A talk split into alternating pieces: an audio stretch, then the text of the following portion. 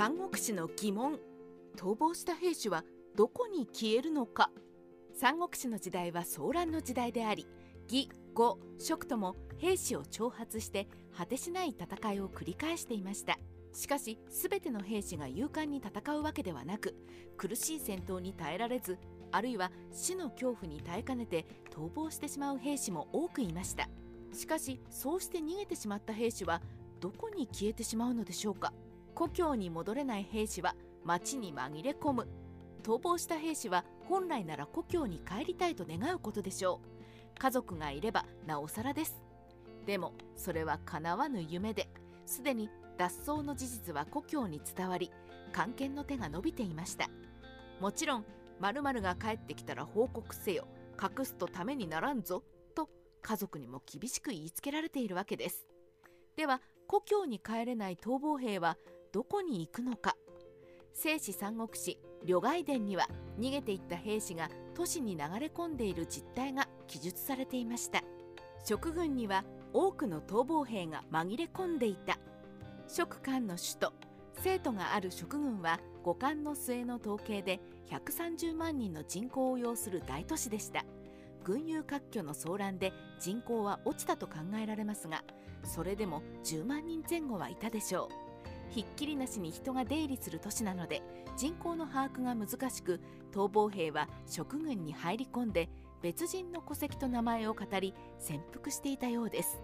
特に西暦234年に諸葛亮が五条原で死去してからはそれが激しくなり逃亡兵同士でグループを組織したりしていたことが旅外伝から読み取れます。これが職軍に入ってからのグループか逃げる時に数名で固まって逃げていたのかは判別できませんが後者ではないかなと思います。旅外が指導を教育した結果この事態を受けて旅外が職軍大使になると兵士逃亡の防止策を取り逃亡兵に対して教育指導をしたことが書かれています。具体的にどんなことをしたのかは不明ですが効果はてきめんであり数年の間に仲間を抜けて自分から職軍を出ていく兵士がなんと1万人にも上ったそうです。この記述を信じるならば人口100万程度の職において動員できる兵士は最大でも10万程度だったそうですからその10%が逃亡兵として職軍に潜伏していたことになります。全ての逃亡兵が改心して出たわけではないでしょうがそれでも1万人近い兵士が復帰したのだとすれば職の軍事力にとり旅外は多大な貢献をしたと言えますね。実はバンバン逃げていた職兵。職兵はいつ逃げるのか。これは動員されて認知に向かう途中が一番多いようです。諸葛亮は北伐の兵を毎年のように全土から動員しましたが割り当てた兵力がそのままやってくることはほとんどありませんでした。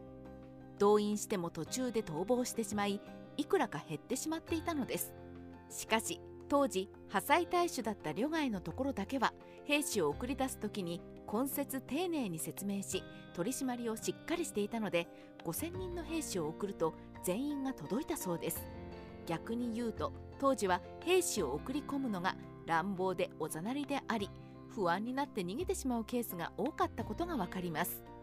関羽の元から逃げた兵士。兵士はどんな場合に逃げるのか。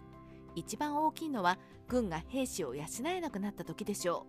う。そして次は家族を敵に人質に取られた場合が挙げられるようです。西暦219年繁盛を包囲していた関羽も根拠地南軍を旅網に落とされ兵士たちの家族が人質にされ無事に保護されたと分かると兵士も管理も戦意を喪失し雪崩を打つように逃げてしまい関羽もそれを押しとどめることができませんでした。戦えなくなった関羽はわずかな手勢で戦場を離脱しようとし失敗して捕獲され処刑されます。結局兵士と将軍の信頼関係が失われるとどんな名称であれ兵士が逃げるのをどうしようもなくなるのです。諸葛亮の兵士への配慮。兵士の士気に気を配った人物としては諸葛亮が第一に挙げられます。第一次北伐が外帝の疾患により失敗に終わるとある者が改めて兵を挑発することを進めました。しかし諸葛亮は大軍が義山帰国にあった時は皆賊より数が多かった。それでも賊に破られたのは兵の少なさではなく私一人に原因があったのだ。今は将兵の数を減らし懲罰を明らかにし問題点を見定め将来の見通しを立てたい。そうでないなら兵士だけ多くても何の利益もない。こう断言し外廷疾患の責任者として馬謖を処刑した上で自らの罪を天下に射して降格処分とし兵卒に休息を与えた後に北伐の意義を改めて唱え士気を鼓舞して次の戦に備えこの間に選抜した兵士に鍛錬を施しています。一連の諸葛亮の手腕は鮮やかで蜀の人民は敗戦の事実を忘れたと書かれています。それはいささかオーバーだとしても諸葛亮が敗戦という事実から目を背けずどうして負けたのかを総括できるまでなあなあで事を運ばないとしているのは注目に値します。常に命の危機にさらされる兵士に敗戦は重大事でありどうして敗北して仲間が死んだのかには強い関心があるわけでそこを説明もなく置き去りにされると士気が下がり逃亡続出という事態につながるわけです。三国志ライターカワウソの独り言。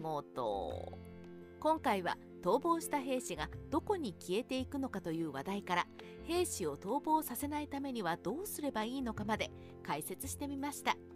諸葛亮の重視した総括はなされているように見えて現代社会でもあまりなされていないか不十分なことが多いと感じます最近社内の士気が低いと感じたら打ち上げたままで成功したか失敗したかアナウンスもしていないプロジェクトがなかったか振り返ってみた方がいいかもしれません。